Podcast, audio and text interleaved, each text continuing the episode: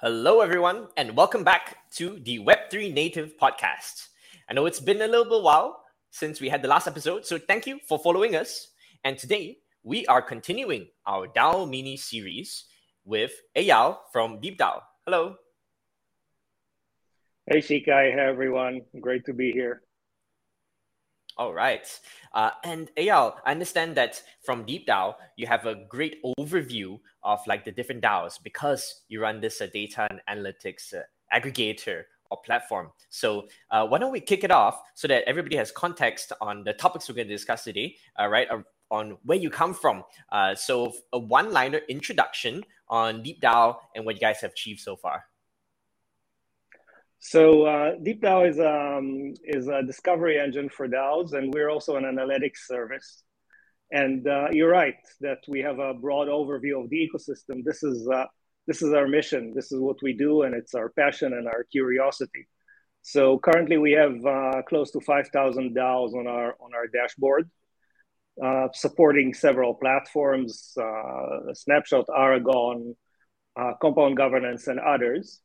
And um, we're greedy. We're trying to get all the DAO data that we can and, and uh, analyze it and understand it and make it uh, available for people. Awesome.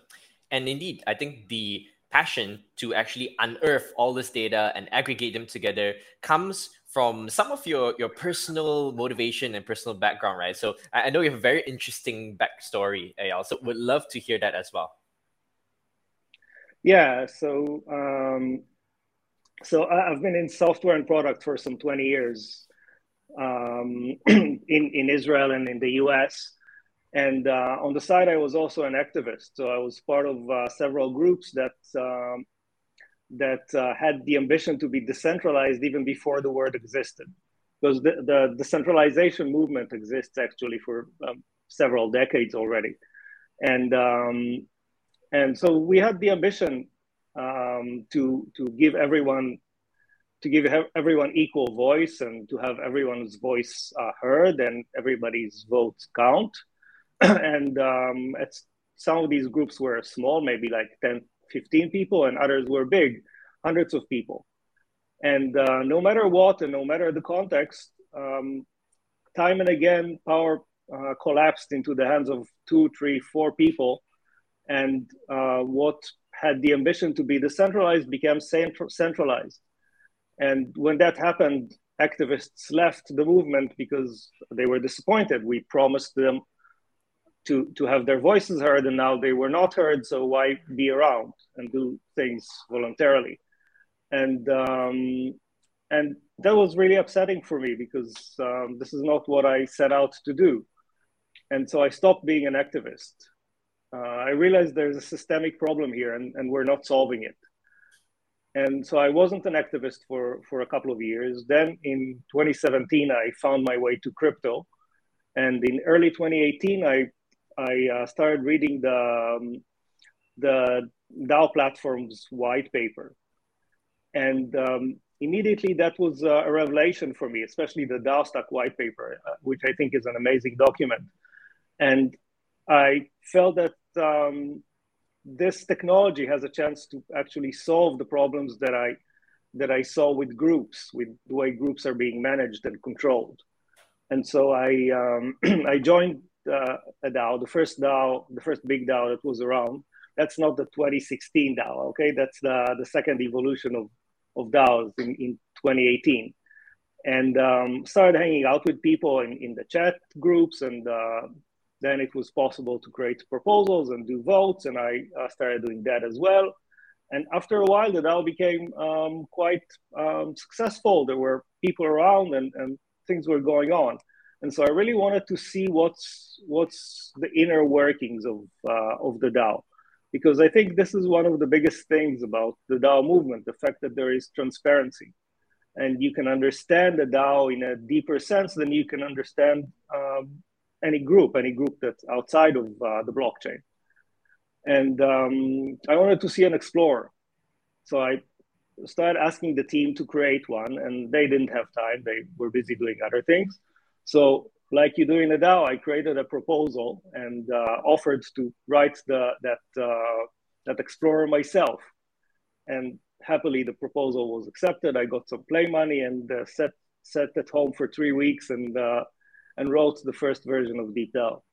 And, and that's where it started. All right. And here we are, like you said today, uh, we're tracking more than five thousand DAOs. And as I understand, we, we're tracking all sorts of uh, data points, right? From uh, the, the treasury to the proposals to the people, and there are different perspectives to draw on. But first, if I may just also just go back a little bit, uh, because now, not just from the first DAO that you joined that you're tracking, you, we're tracking so many thousands of them. Uh, and in a way, to select these thousands to, to even track in the first place, we first have to kind of make a distinction of like what qualifies as a DAO, right? Uh, I think, and, and that's not so easy to, to differentiate, because with like other assets, like for example, with tokens, E R C twenty tokens, there's a, there's a clear standard. We just track all of them, uh, and then we get, we get the asset data, and then we can get prices and so on, right? And distribution. With N F Ts, similar, right? That's E R C seven twenty-one. We know what we're getting, and you can index metadata and so on. With DAOs, you know, there's like N F T communities, there's uh, multi-sig wallets, and then Snapshot uses E N S as the representative. So how do you actually classify uh, like a group of people? Like when does it become a DAO? Okay, that, that's a great question. And uh, there are many answers. And, you know, historically, the purists, the twenty eighteen people, we wanted everything to be on-chain, so that everything is, is so that taking the trustlessness um, idea into a, into a, I wouldn't say extreme, but into the most uh, basic way, just put everything on-chain and everything is trackable and nothing can be censored and nothing can be modified. So, um, and that was the first iteration. Then gas fees hit.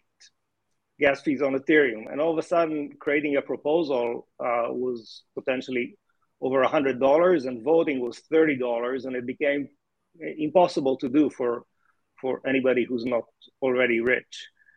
And so um, things were sort of slow for a while, and then there were L twos that gave you a better option for lower gas fees, and then uh, Snapshot came with off-chain voting, and, and, it be, and it exploded, really.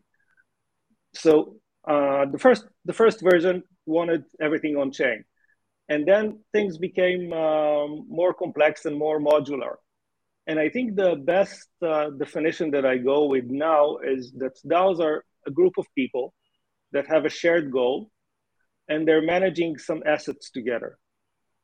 And you can say that maybe some of these assets are on chain, like a, a blockchain treasury, like your Ethereum address, in which you're managing anywhere between one dollar to, to several billions. And, um, or you can go even broader to something like Facebook and say that uh, Facebook groups are like DAOs only without the assets, but they do have a shared goal. So um, at DeepDAO, our goal is to be the most inclusive. We want every group that, uh, that is doing things together to, to feel that Um, in a way, they're already a DAO. Hmm. I see. I see. So uh, we started with on-chain data, and now we are also aggregating both on-chain and off-chain data. Uh, and so th- there's still the question, right? Like when you say managing particular assets, I presume then we're looking at particular types of contracts uh, that manage these assets. So we're looking at multi, uh, multi-signature wallets. We're looking at like uh, a governor kind of uh, modules, uh, and and or like perhaps the, the off-chain parts like Snapshot. Uh, would would love to just hear your view then, like how which parts of the the off-chain are also interesting that you're actually managing to pull onto the platform? So definitely the uh, off-chain voting is interesting. Something like Snapshot um, is obviously interesting, and, and we're pulling the, their A P I and analyzing uh, analyzing their data and, and aggregating it. And, um, you know, uh, I, it's difficult to say what other off-chain uh, off-chain things are important, because it's a growing uh, it's a growing field. So there are many tools, and um, and many of them are are just an interface to um, to uh, the on-chain data. So there are several interfaces, for, for example, for Gnosis Chain. And there are other tools that, um, that are built on top of uh, voting systems, like, for example, on top of Governor, the Compound governance governance. So I think there's, um, there's a clear understanding that you need to use U I. You need to use U I U X, and you need to improve it in the DAO ecosystem to have the DAOs be accessible. And, um, and so our, our goal is to track all of these things. We think all of them are important because DAOs are organizations, and organizations are being managed by a variety of tools, whether it's in, in the old world or in, in, in the DAO world. There are dozens of tools that you need to manage, to manage an organization, and it's the same thing with the DAO. Definitely, definitely. Yeah, I think the reason I'm interested in this topic is because uh, by virtue of tracking or surfacing, making transparent these metrics, uh, often they become like the measures of success, right? And also they become like the measures of like insights or the ways that we track contribution. Because uh, if there's no way for us to aggregate it, put it on chain, or at least make it publicly available, it's, it's very hard to translate that into any kind of like useful uh, progress or product, so to speak. So in, in this case, like currently, I understand, as you have mentioned, the key focus, the first parameter is that, or the first definition is that they are managing a pool of shared assets. And so we have multiple people uh, managing a shared pool of assets. And it seems that uh, indeed, those two are the key metrics that are the first ones to be tracked on DeepDAO, right? Like how big is the treasury? What kind of uh, assets are in there? Uh, how many people are managing it? And how active are they in voting? Uh, would just love to hear some of your understanding and like, by virtue of tracking these, what are some insights that you have uh, surfaced, and perhaps what is the most surprising to you? Um, the most surprising to me is the scale of experimentation that's going on. So um, it, it shouldn't have been surprising because people do things in, in various ways. But uh, the fact that there are so many voting systems going on and so many voting patterns and um, so much innovation going on in the DAO ecosystem is something that I think is amazing. And I mean, if you look at, uh, again, snapshot voting, it's very different than uh, something like uh, the substrate organization's uh, structure. And it's very different, again, than what uh, the DAO movement on Solana is doing. So there are different, different uh, voting systems. So that's one thing. And the second thing is, I think, uh, contrary to uh, what people are usually saying, I think participation is actually not low at all in DAOs. It's actually high. And l let me explain. Uh, if you have thousands of people in an organization and one percent uh, of them are participating in voting, that's already hundreds and sometimes thousands of people. And these people are involved in decision-making, sometimes on a daily basis. If you look at uh, the feed page on DeepDAO, you can see that some DAOs are making uh, dozens of decisions a week. And dozens of decisions a week is, is a lot, because you really need to involve to, to understand the topic that you're working on and to um, have an opinion about it. And then actually come to care so much that you actually put in some time and, and maybe some money into voting on it. And that's not trivial at all. Think about ourselves. We don't do that every day for uh, unless something really is really important for us. And I think this is um, the, the fact that there are so many votes going on is really um, surprising and, and delightful. I'm very happy to see it. Wow. Yeah, I think uh, voter apathy has been like such an obvious uh, phenomenon that it, it is indeed, uh, well, I guess, reassuring to hear that there's good activity. Well, at least the different perspective is that there is a core group that's super active, right? Uh, and sometimes it, it almost feels like, uh, I think as many people have criticized DAO governance, that it is all kind of like a play acting, right? You have like a small, this small group that can then like push forward the proposals, get the stakeholders together, and usually it's the, the big token holders, investors, whales, uh, to then push forward on the proposals. Uh, what is your response to to that? Like, and how, what does the data say? You know, firstly, is it true? Uh, and then like, what's the truth? Um, okay, so welcome to the world.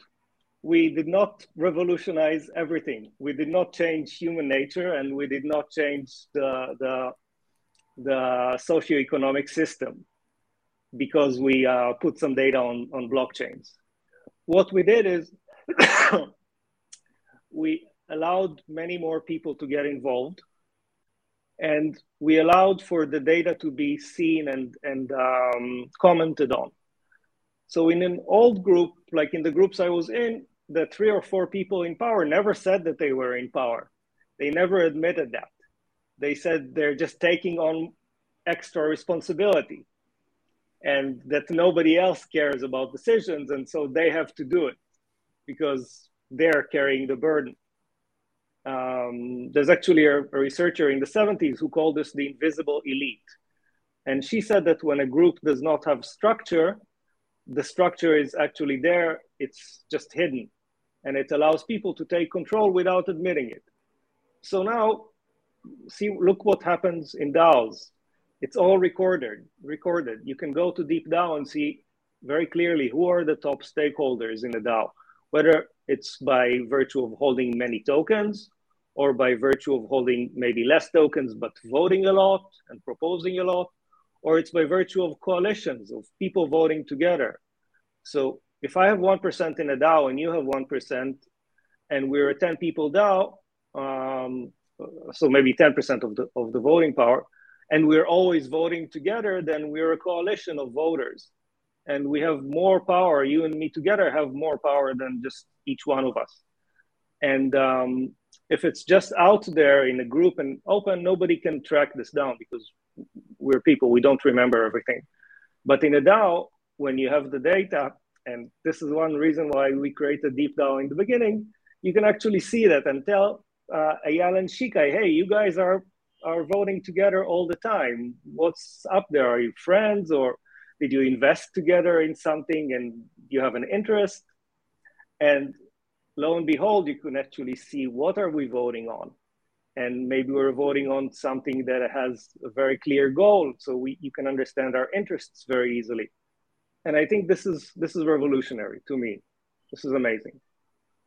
Mm, mm. So it's not necessarily all about or only about uh, decentralizing the power, but the, by virtue of making it transparent, we are already keeping some form of check and balance, right? In case anything really goes wrong, uh, then we have the option to say exit or like raise proposals, fork, whatever uh, pathways that you can take. Uh, but still, still on this topic though, on like coalition voting and, and some form of, let's say, in, the nice way to say is coalition. Right? The nasty way to say is like collusion, right? And like a small group will control. Is, is that something that uh, you see that's like completely replicated? No, I'm curious whether there are pockets from the data that you see where there are truly like more plural forms and like uh, more like distributed forms of governance. Like, is it like a unicorn? Like, does it actually exist? Um, so it's difficult to say these things. Uh, but yeah, I think it exists. I think if you look at some DAOs, you can see that uh, dozens of people are involved in, in decision-making. And we're actually, um, our, one of our data scientists did uh, an analysis of uh, large DAOs. And you can see three distinct groups of people. Um, like one, this large group of, uh, of people who vote uh, with each other, and the second large group who vote with each other, and a smaller group of dissidents who usually vote against the grain.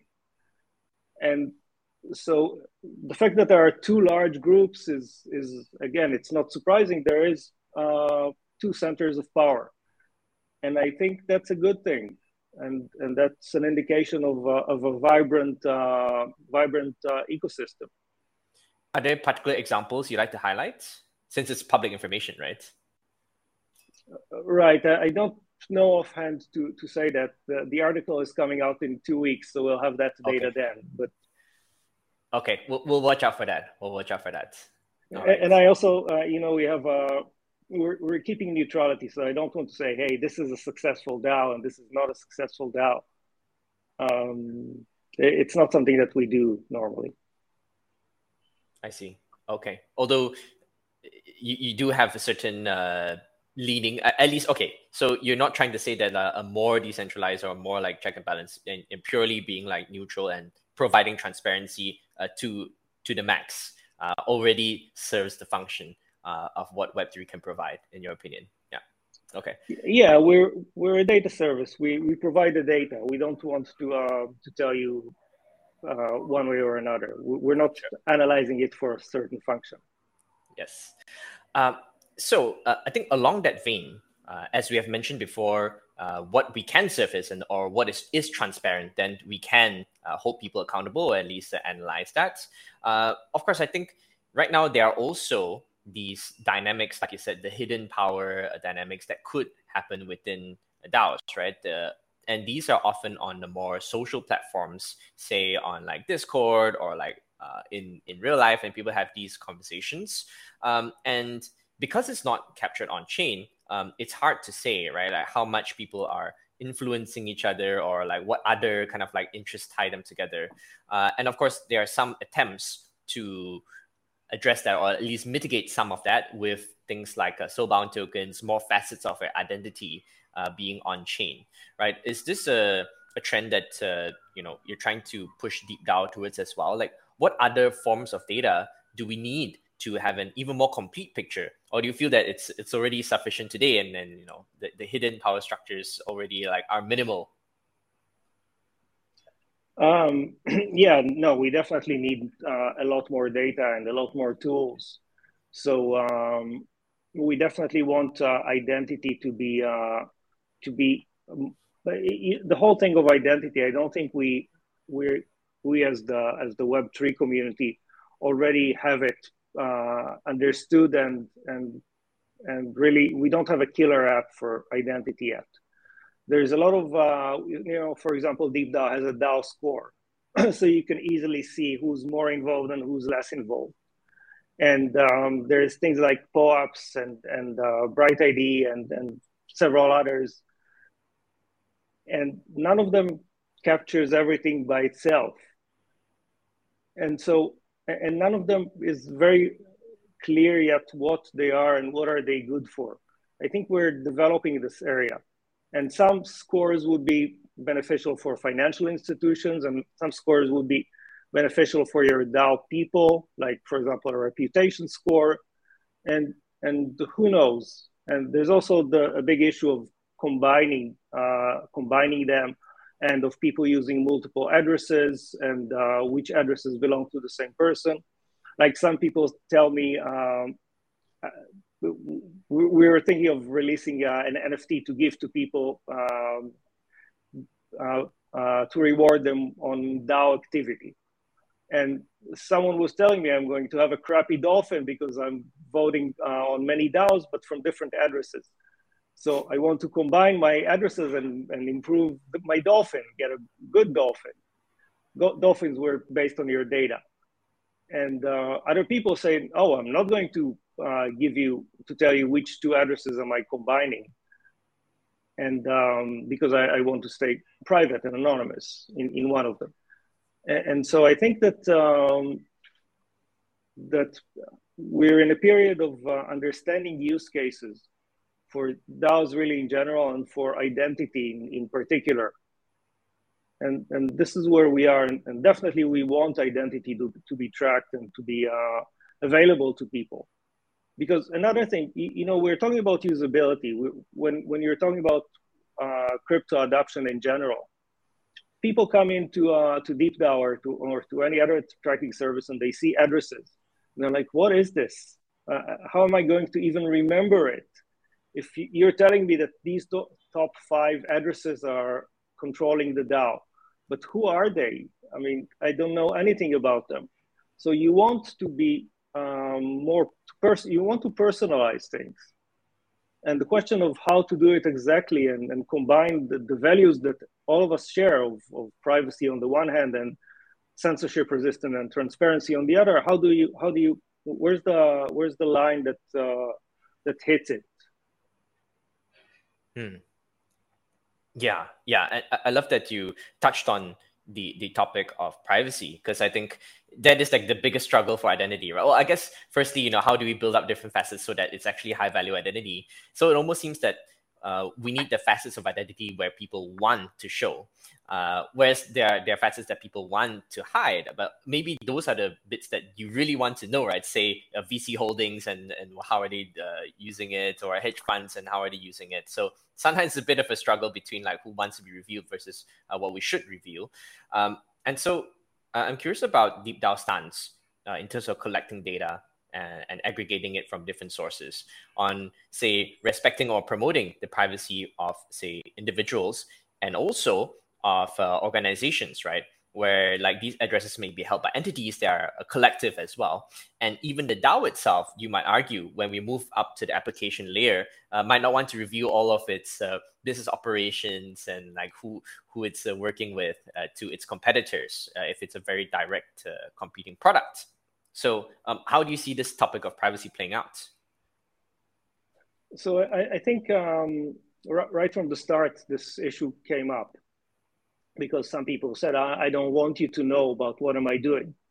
And um, our, our response to that is, that's great, that's fine.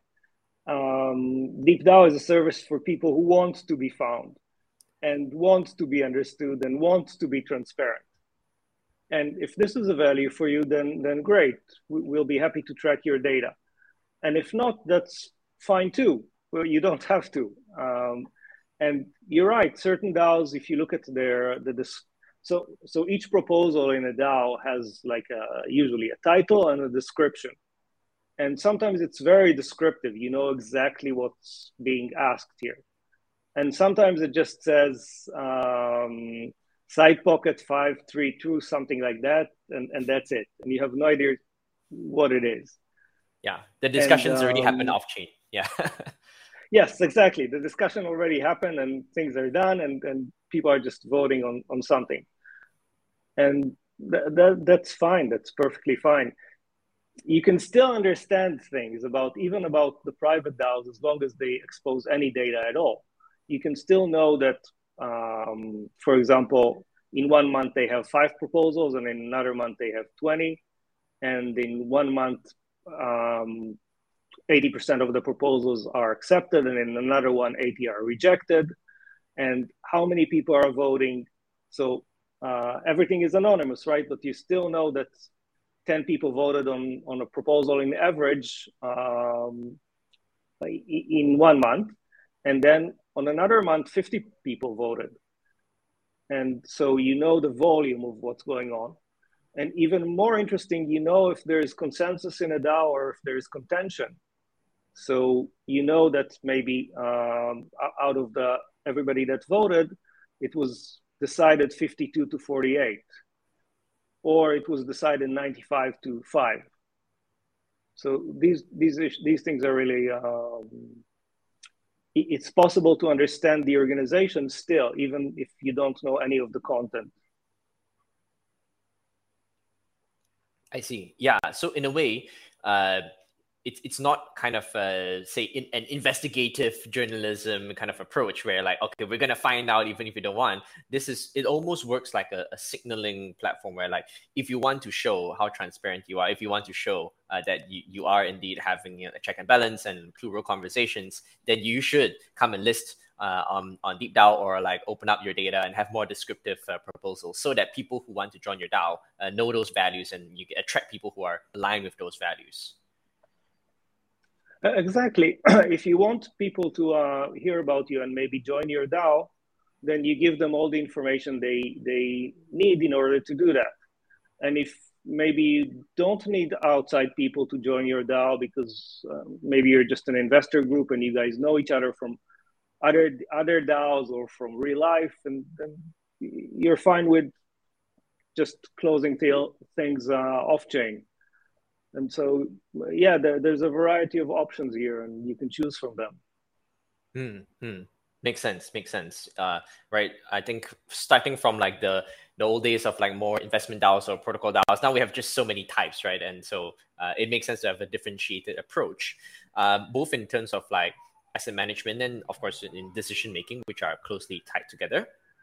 And that it is also uh, a topic that we've been thinking about for some time, right? In fact, we uh, published our, our governance blueprint uh, recommending a few archetypes, right? Where like the whole uh, flat structure where like a few people just propose doesn't seem to work uh, when you need to get things done uh, on a very practical level. And now we've seen the movements towards like uh, sub-DAOs or like certain committees for like specific purposes. I'm curious to hear from your a more data-driven perspective. Uh, is that uh, it, what's happening, right? Is is the kind of the optimal model or like the the meta shifting uh, for for DAOs who want to you know get decisions through? Yeah, I think you need you need more than one way to uh, to make decisions.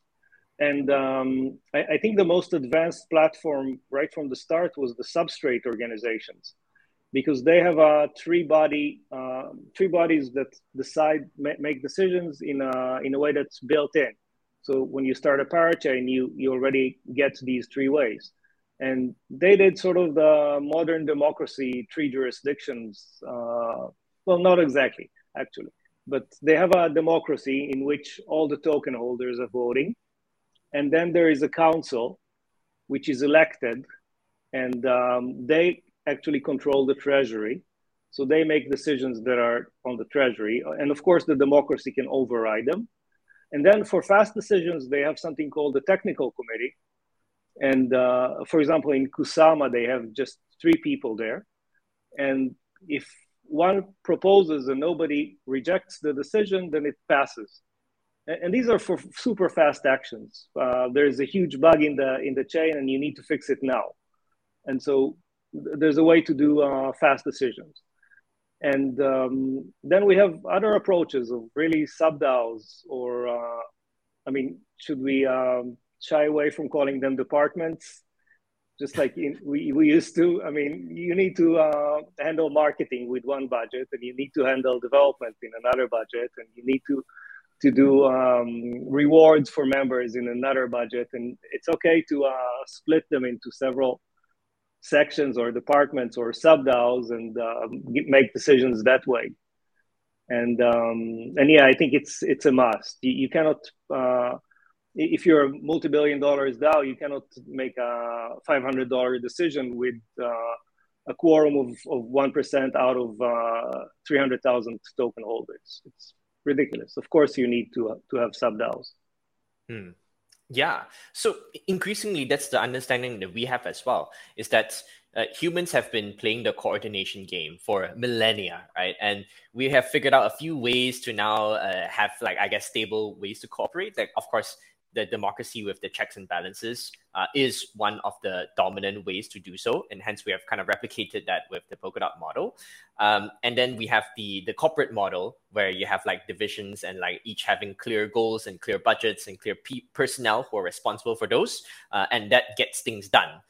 Uh, and of course, we have like these smaller partnerships, right? Limited partnerships where, let's say, you're making investment decisions. It's a little investment council, and that can go through very quickly. And we have seen that with investment DAOs, crowdfunding, so on.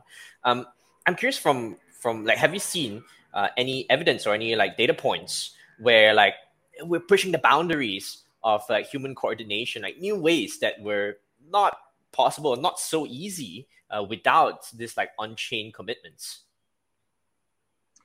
Uh, yeah, I was I was commenting on, on on it earlier. There are hundreds, maybe thousands of votes going on every day, managing billions of dollars, and that was not possible before, and that it did not exist before, not on a on a scale that is so fast. And you can see that you can go to DeepDAO, and and we have a feed that has uh, all the proposals in the ecosystem, and you can see sometimes huge numbers of voters on on. decisions, and um, you know, hundreds of votes, um, people voting against, people voting for, and I think this is um, definitely we are uh, coordinating in a way that we did not, we're not able to do before. Mm. Um, so, if I'm whether it's a, yeah, it, yeah, it sounds no, like uh, this is like kind of a govern governance by referenda in a way, right? Like. Because it was unfeasible to have like these referenda for every single policy, right? The amount of effort you're required to collect those votes, verify those people, mail them in, like have these like voting stations. So it's crazy. Whereas now with like easily digitally verifiable votes. We can have referenda for like on a policy by policy basis uh, in a scalable way, as long and you can have buy-in on like your citizenship uh, very easily verified uh, through like token holdings, N F T holdings, and so on. Uh, if if that's what you're getting at. Yeah, yeah, absolutely. I think um, if you look at proposals and, and you see uh, a lot of proposals in a DAO and you see a lot of votes on each proposal and you are able to see all the coalitions, that's a higher level of co- of uh, coordination than than what we used to have.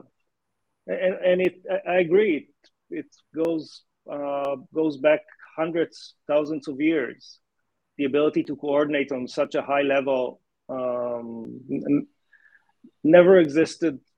You know, I, I don't think it's right to say that DAOs in, invented this high level, even on the internet internet age. If you look at uh, game gaming, people in games work together.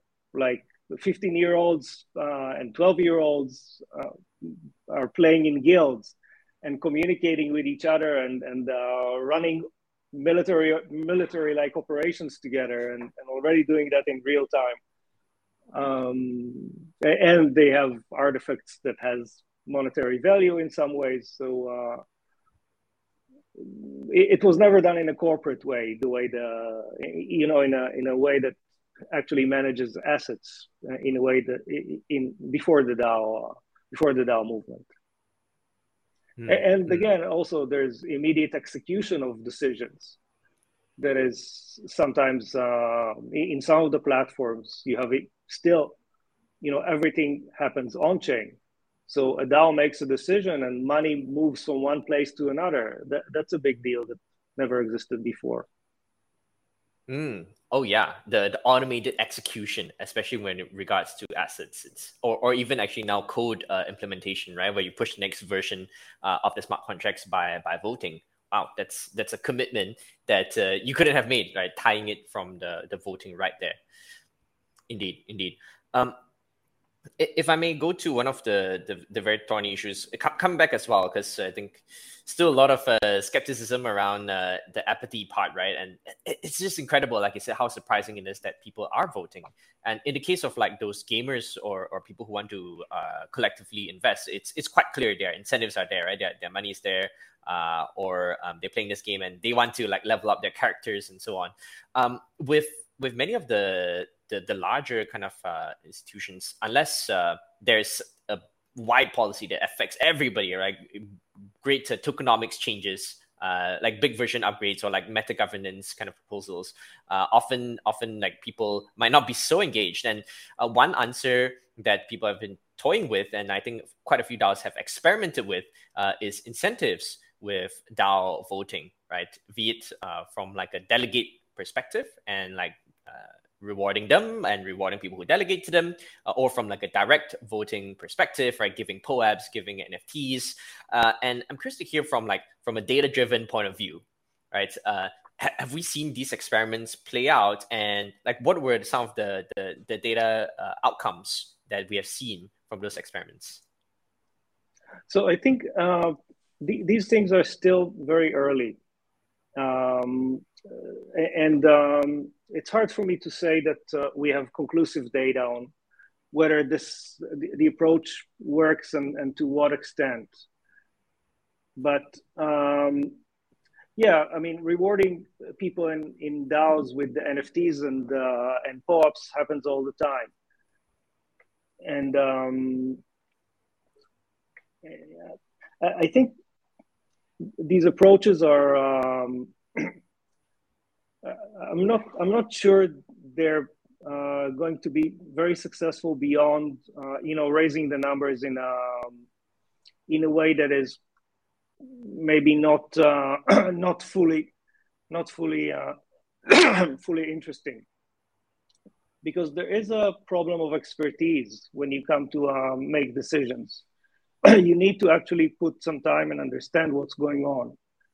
And if you're going to um, to make important decisions like platform level decisions or big financial decisions, you really need to put time and understand what's what's happening.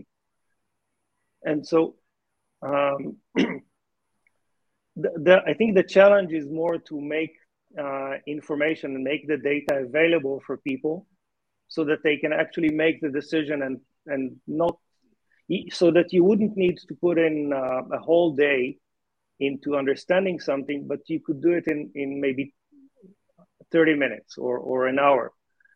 And to lower the level of commitment that we are asking from people in order to come and participate in, in the, in the decision-making that we're organizing. Mm. Yeah, yeah, makes sense. There, there's a big risk of like, if you just add uh, some incentives in there, you you distort the actual outcomes because people just vote whichever way, right, without uh, realizing. Whereas uh, it might make more sense uh, to invest in or incentivize the actions, the input actions of like learning about the proposals or reducing the barrier through something like a DeepDAO, perhaps, uh, of uh, learning about the context of these proposals. And in fact, that that's something I think a lot of uh, of teams are trying to resolve as well, right? Like trying to uh, help people understand it quicker, uh, be it like who came up with it, you know, what the implications, motivations. Uh, to a certain extent, some of the proposals themselves have been modified to be more complete, to include all of these sections. Uh, what else needs to be done to lower uh, the barrier of understanding? Um, well, you know, I think that you need to uh, consider, consider the, a, a short video to, under, to, to explain what's going on, and um, consider having people become involved in community calls and um, give them many channels in order to do that. So, you know, you can go into one, one channel to, um, to do Discord and just hang out and, and find some information, or do a, a Zoom call once a week, and for people who want to participate in a, in a deeper sense. And you want to um, give people something to do, which, which requires under two hours a week. So, um, you know, tell them uh, that you'll reward them if they um, summarize some of the issues that you need to, uh, to, to look into. And if they write like a hundred word blurb about something. And um, and for example, we're testing a Brainstorm now, uh, uh, a token incentive, a token based uh, discussion tool. And so we're asking people who want to be involved to go and to uh, put something in their profile. So log in, connect your wallet, and go to your profile and click edit, and put ten minutes into uh, actually selecting a name and maybe putting a picture, and uh, put some information about your interests and your and what you're doing. So uh, it makes sense for the platform because you want to know who the people are. And it also shows some level of commitment. And only if you do that, we send, we're gonna send you some test tokens so you can uh, play with Brainstorm. And I think this is, uh, this is to me, I mean, uh, you know, everybody has their own system, but it seems to me like a fair, Um, a fair task. It requires some time. It requires you to bring yourself a little bit, and and but it's not asking you for uh, for a lot, for a huge commitment. And by the way, touching back on the privacy issue, so we're not asking you for to put to give us your real name or anything like that. Just say something. Mm. Say something. Feel free to be creative, but do something. Do a little bit of of, of a task. Mm. Yeah, I, I love that. I think that that's the direction that we've been trying to uh, share with more teams as well, which is to reward or incentivize these micro contributions and gamify uh, those actions, right? So that yeah. You're actually crowdsourcing the input part of it and not just like uh, incentivizing the output, which, you know, once it uh, becomes a measure of success, right, it might distort the actual input itself. So absolutely, absolutely. I think uh, people will be interested to to check out Brainstorm. Like I, I saw some of the very interesting discussions on there. Would you like to share some like preliminary uh, topics that are already featured? Um, yeah, for sure. So uh, I'll read to you some of the the, the titles here. Um, someone who actually has a name and, and put in a picture and, and has an identity on DeepDAO uh, is saying, asking the real question here. Should voting power be bought or earned? And that's a great question in itself. Um, should should we allow for basically plutocracy in DAOs? Someone can just uh, by the by all the tokens. And then someone is answering them that you're actually not going to uh, buy a lot of voting power unless you really care about what's going on. And I think it's it's correct for the smaller DAOs that you're not going to uh, buy a lot of small DAO tokens just to just to uh, play around. And um, so this is one one topic. Of course, uh, what kind of opportunities DAOs have during a bear market is another question being asked, and that's relevant to all of us. And another thing that is relevant for DAOs, may the DAO movement attend to the future of workers. And, you know, you touched a little bit about it. You want to reward people for uh, participation, for basically contributing to your platform. But are you going to reward them just as freelancers or as, as full-time employees in the future? And I think that's a great question. And it's a question that DAOs haven't answered yet. And then someone is asking, what is the best city to live in, in for someone in Web three? It's not really DAO specific. And um, which verticals are DAOs good for and which verticals are DAOs not good for? Mm. And mm. so on and so forth. And you see there's a, there's a lot of questions in the DAO ecosystem that uh, right now are being developed and, and they're not answered yet in a clear way, in, in, one, in one definitive way.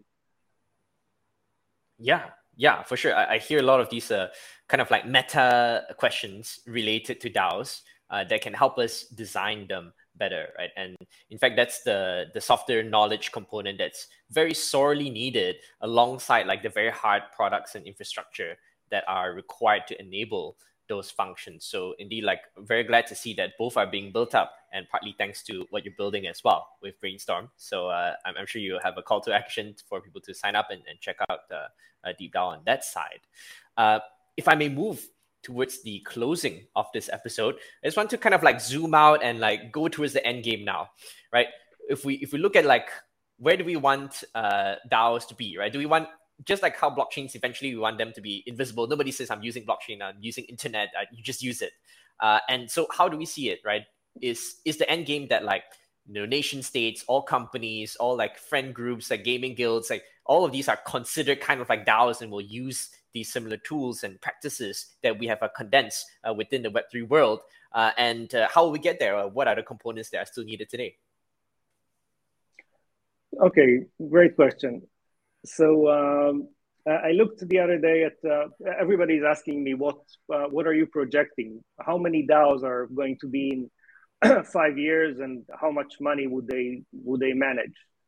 And um, so I looked on, I Googled a little bit and uh, LinkedIn seems to have fifty-seven million companies. And according to one source, there are six hundred twenty million groups on Facebook. So I think this is the this is the the moonshot, the the goal eventually. But if you think, let's take the six hundred twenty million. What percentage of these groups uh, want to actually manage assets together?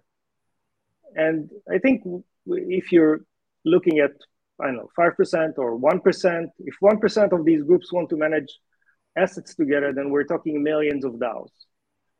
And millions of DAOs is already uh, means that there are probably hundreds of tools that are operational tools for. Uh, if you look at DeepDAO, there is a there is a tools page, and there are categories for the tools. So you need to launch a DAO, you need to um, manage community, you need to uh, have a dispute resolution mechanism, you need to have a governance mechanism.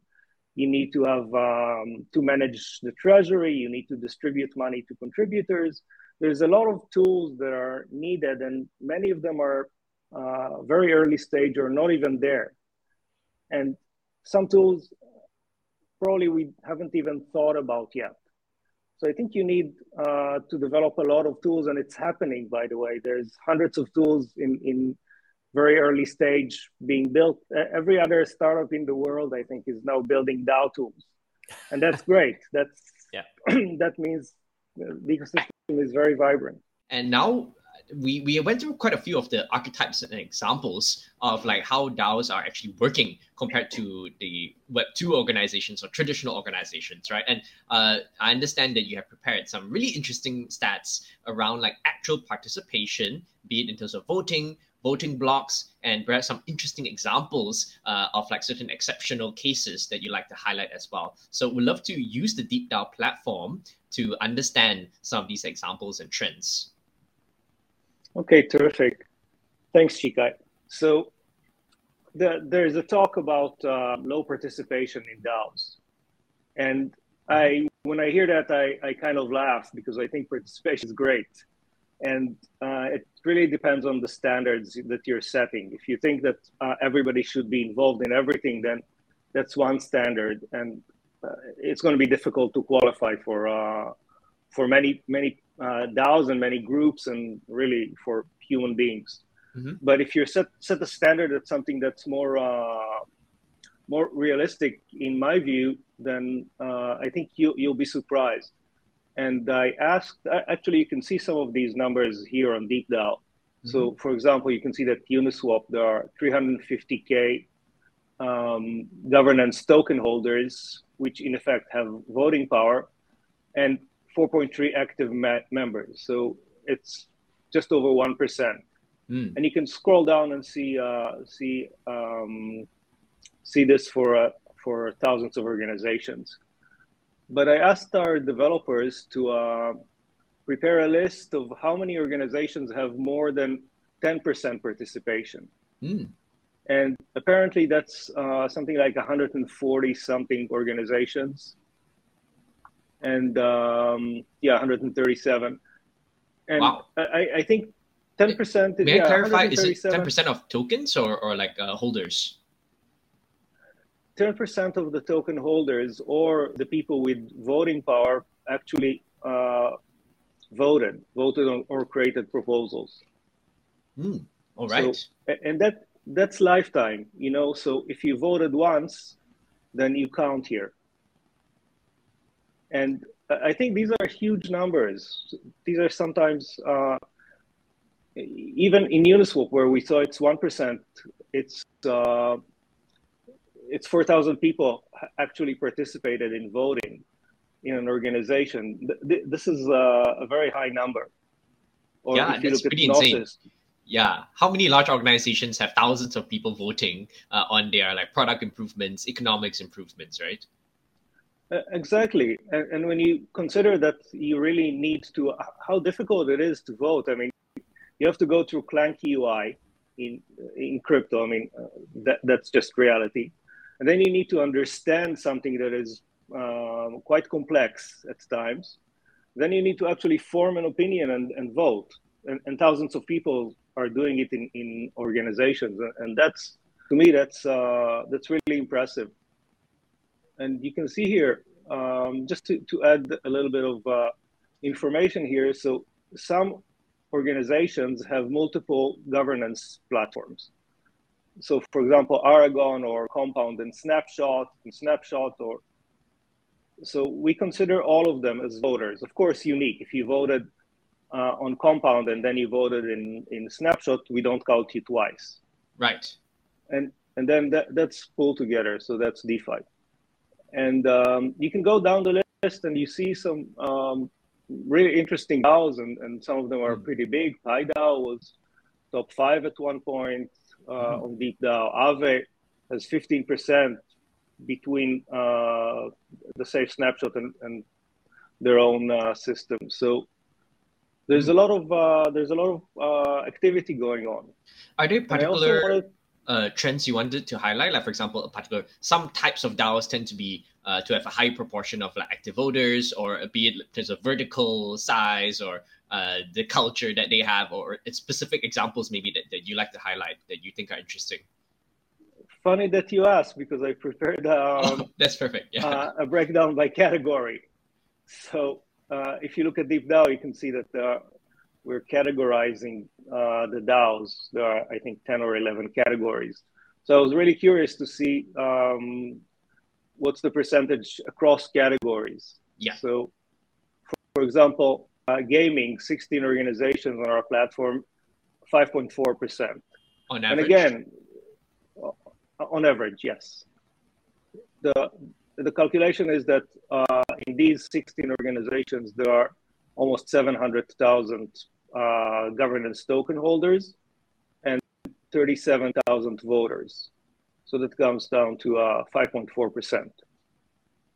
So these are thirty-seven thousand people who actually went and did um, a complex thing, voted on on, on a proposal. Naming. Wow. And are they and, uh, unique across the different projects as well? So we, we kind of deduplicated that.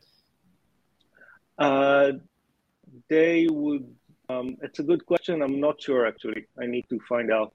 But well, in any case, in son- aggregate, I guess like the, the activity is, is uh, quite clear. Yeah.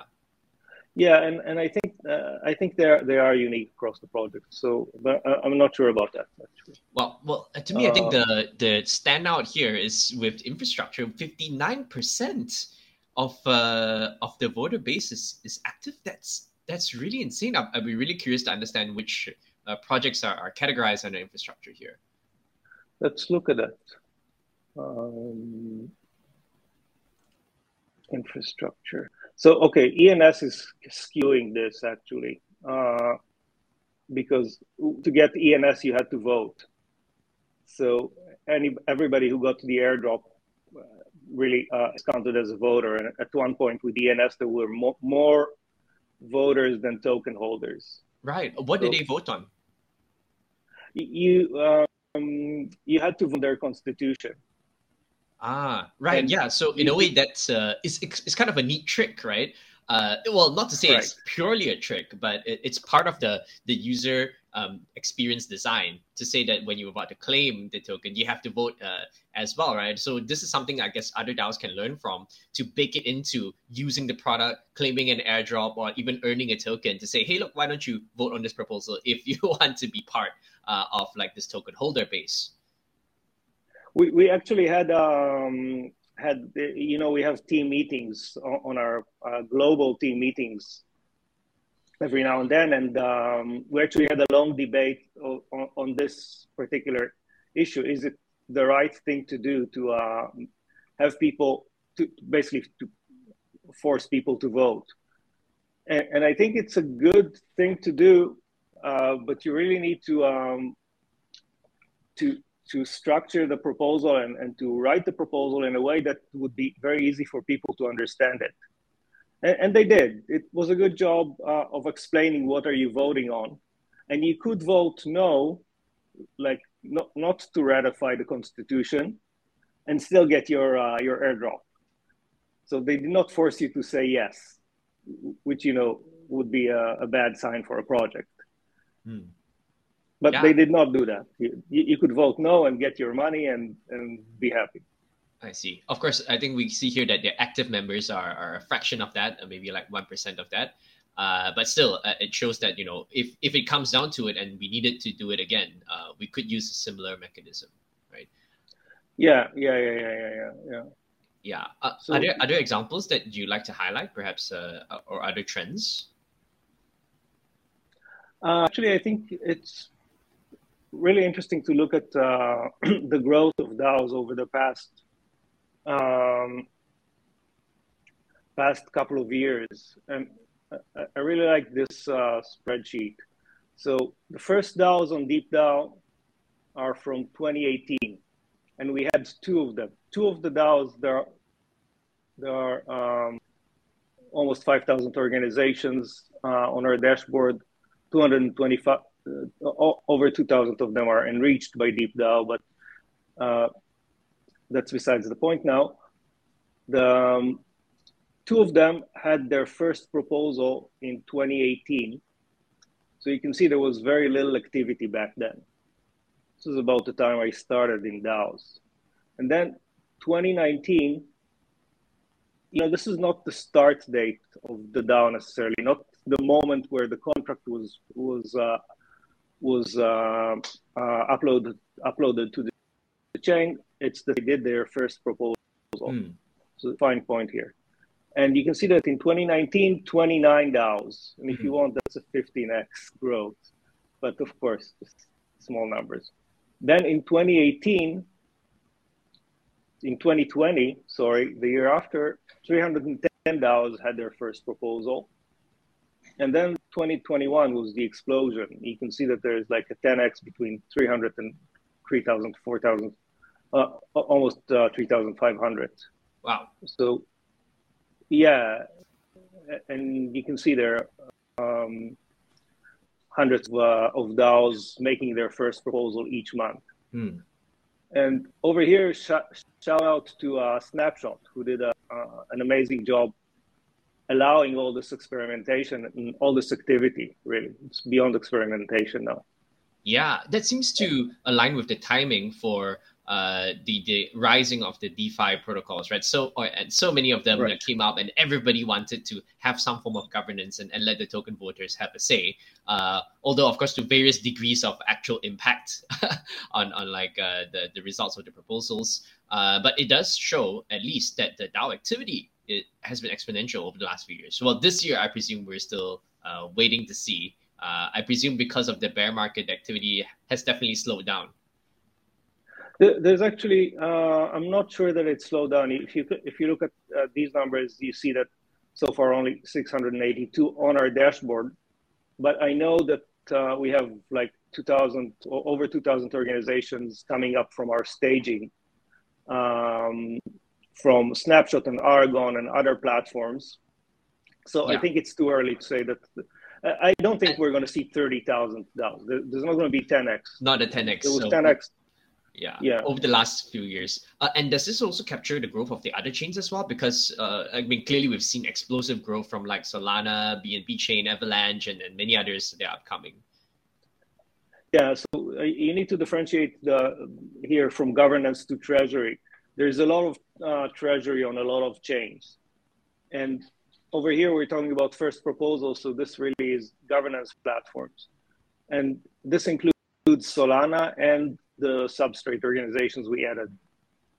So, um, so yeah, these numbers include other things. Right. Uh, uh, so it, are the E V M ones, like I presume Polygon and, and so on as well? Yeah, yeah, yeah. Yeah, yeah. yeah. yeah. yeah. Absolutely, absolutely. So while so and, and these numbers are are uh, uh, how many have proposals, or is it the new organizations? Would you say? Yeah. So everything here, uh, all these that you're you're counting have proposals. Right, and, and they're, they're um, so they're kind of new DAOs that have sprung up in this time period, or, or yeah, like yeah, DAO, yeah, DAOs that have the first proposal, uh, a, a new DAO that has a new a first proposal. Right, exactly. I mean, many DAO, many uh, organizations create their DAO, and then it takes time for them to create the first proposal. Awesome, awesome. And so, you know, there's a lot of uh, activity that is not reflected in this particular uh, spreadsheet. Right, yeah, because the existing DAOs can continue to be active as well. Yeah, yeah, exactly. Yeah. Um, and awesome. um, I, just, I wanted to also show you the the treasury size growth. So the first time we aggregated treasury, it was twenty-three million. That was early uh, twenty twenty. Then at the end of the year, the number was three hundred sixty-two million. So that's like what, fifteen X or so in that year in twenty twenty. Yeah. And then in the end of twenty twenty-one, it was twelve point four billion. Wow. So that's like thirty-five X. And of course, now we're in bear market, so the number, uh, the no the number in uh, July, the average number in July was just over uh, eleven billion, and um, we'll see where it goes in, in the next year. Um, bear yeah. market, crab market, back to bull market. Yeah, well, so eleven B, that's uh, that's not too far down from from twelve. So it looks like even the one B drop is. is course huge, but uh, from a grand scale of things, uh, sounds like the treasuries uh, still managed to survive. It, this you have to um, account here to new DAOs that we added to our platform. So uh, these numbers are skewed up a little bit, like today's numbers. Right, got it.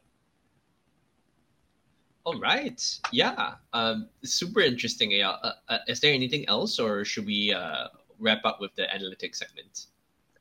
Well, I, I think we you mentioned um, DAO coalitions. Oh, yes. And, and this is um, a pet, uh, a pet uh, something that I really love. Let's look at, for example, DAO. And, you know, I'm sure many of your uh, viewers, listeners know DxDAO or know about it. It's a large organization managing almost eighty million dollars. And we have a breakdown of the voting power of their members. Yeah. And so you can see that uh, these are the top people in the DAO. The top person has six point five percent, then goes down to four point five, and like the top ten still has three percent, which is, you know, not bad. Like, it's a nice distribution across the top ten. And if you go down, top twenty is one point four, still quite a lot of, uh, quite a nice distribution here. Hmm. And the top fifty uh, also has zero point four. You know, it starts resembling real life organizations where zero point four percent um, is, is, is real power. Mm. You want zero point four percent uh, uh, uh, shares of a large organization. Then it goes down a little bit further. These are these numbers are rounded, but they're not zero uh, in actuality. Yeah. So, um, so okay, this is nice. And then I really wanted to see what are these people doing with their power. And so this person created twenty proposals and won ninety percent of them. Not surprising, right? And he voted on two hundred thirty-two uh, proposals and won almost each one of them. Hmm. And this is out of seven hundred ninety-nine proposals. So it's about what? Um, third or uh, about thirty-five percent. Right. But really, this is not the, the whole story. You want to see who is voting with whom. So uh, we created coalitions, and this is just the top, uh, the top coalitions of two people. And you can see that the top person and, and this, this guy voted eighty-nine times together. That's a large number. Uh, in fact, we're measuring it. So it's eleven percent of the, of the proposals they voted together. Mm. And then if you uh, look at who is this guy and who is this guy, these are the, in fact, the top two people. Ah, so these two. Is there a way to visualize uh, where multiple members, because uh, two just a pairwise may not be the most, uh, yeah, representative of all the coalitions that are happening, right? So this is uh, an an opportunity to mention our A P I. Awesome. And on the site, you only see two people. On our A P I, you see up to ten people coalitions. And uh, and then, you know, you really understand the power dynamics of, of the DAO in a very um, visceral way, because you see that five people are voting a lot together, and together they have twenty percent of the voting power. And then when you start analyzing how much voting power you need to win a proposal, and, and it's most of the times it's less than twenty percent. So really you realize, and, and, and this is not to, to say anything bad about DxDAO. In fact, I, I salute them for a lot, a lot of the things that they do. Uh, transparency is just one of them. But this is typical to any group, to any organization in the world, to any uh, bunch of people who are doing things together. They vote in coalitions, they, they side with each other. And with blockchain DAOs, you can see all of it and understand it and really know who this person is and who the other person is. And with DeepDAO, you can go to to their profile. And this is my profile, by the way. And you can see all the organizations I'm in and proposals I created and the votes I created. And you understand, who am I? Who is this person voting here? It's not me, it's someone else. But you understand really what's going on. So to me, this is Um, fascinating and exciting. Indeed, indeed. All right. And, and uh, I think for people who are interested to uh, play around with the data themselves, right? Uh, this, the A P I is open for everybody? Uh, yes, it's open, but it is, uh, we are a business, so you would have to pay for it. And we okay. have, uh, yeah. You'd have to, uh, there's the, the starter package with a lot of information at twenty-five dollars a month, and there's a pro package at four hundred fifty dollars. And, and this really gives you the coalitions and whitelists. So you can, uh, uh, whitelists are extremely powerful. You know, we all know about airdrops. Airdrops are going to whitelists of uh, participants, and there are, um, you can use a whitelist to uh, tailor N F Ts and, and do all sorts of things like that. So with that, is there any other final kind of call to action uh, or shout outs that you'd like to make? Um, definitely. One in general, go and go and vote in a DAO. Go join a DAO, come to DeepDAO and, and select uh, a category of DAOs and then select a DAO and then find out how to, to vote in a DAO. Not just join the Discord. Joining the Discord is, is just the first step. Actually practice the idea of selecting a proposal, finding something that's interesting for you, get some DAO tokens and, and develop an opinion and go vote. That's a big step, I think, um, for everyone who's coming from the outside, the outside uh, of uh, the DAO ecosystem. And then come to DeepDAO and start going deeper into DAOs and understanding them. And um, come brainstorm with us about DAOs and soon about many other things. Awesome. As I always love to say, uh, Web three gives back so much power to the people, right? From the ownership perspective, the transparency in terms of data, and also in terms of governance to influence the actual things that will happen. Uh, all we need to do is reach out and take it. So I uh, hope all our viewers are inspired by the, the conversation here and, and many of the tools and platforms that you can do. Uh, and I guess we'll end here. We'll see you next time. Thanks, Shikai. Thanks, everyone.